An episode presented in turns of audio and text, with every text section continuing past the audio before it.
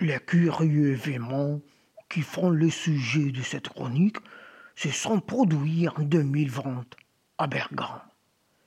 De la vie générale, ils n'y étaient pas à leur place, sentant un peu de l'ordinaire. À première vue, Bergame est en effet une ville ordinaire et rien de plus qu'une préfecture italienne de la région Robier.